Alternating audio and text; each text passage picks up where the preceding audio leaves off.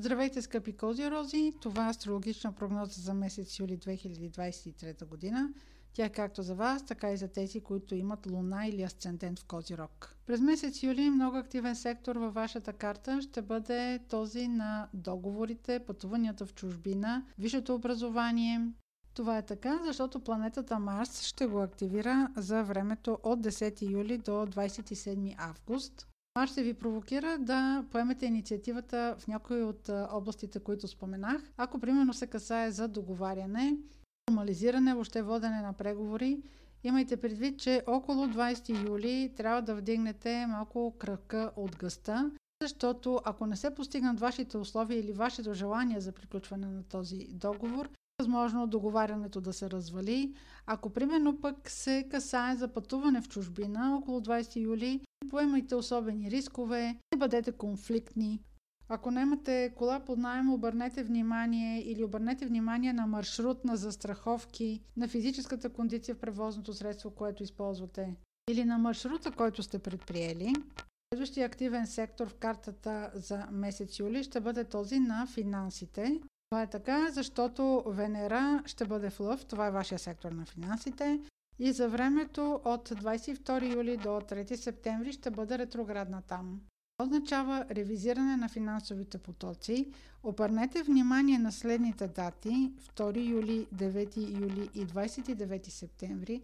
Около тези дни, плюс-минус 4-5 дни, има предпоставка за финансови рискове. Ако желаете да си пробвате късмета в някаква спекулативна инвестиция или спекулативна игра или хазарт, имайте предвид, че тези пари едва ли ще се върнат при вас. То го правете за забавление. Дългосрочните инвестиции са крайно непропоръчителни. Да се касае и за внезапна любовна връзка, която да е чисто сексуална. Не залагайте особено на нея да остане в бъдещето. Може просто да експериментирате или да се забавлявате.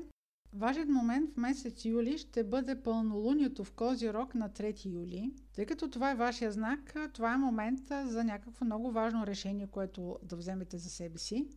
То може да бъде свързано с това как искате да живеете в бъдеще, с кого искате да живеете, да касае отношенията с ваш партньор, примерно. Тук ще се съобразявате повече със себе си, отколкото с партньора си. Може да се решите да скочите в нова любовна връзка или да се разделите с такава.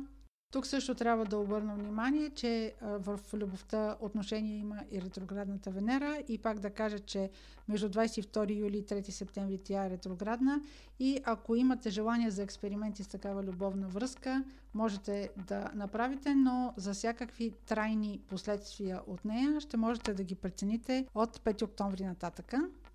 И тъй като този месец се върти около партньорствата, на 17 юли, когато е новолунието в Рак, във вашия случай Рак е сектор, който се свързва с партньорствата.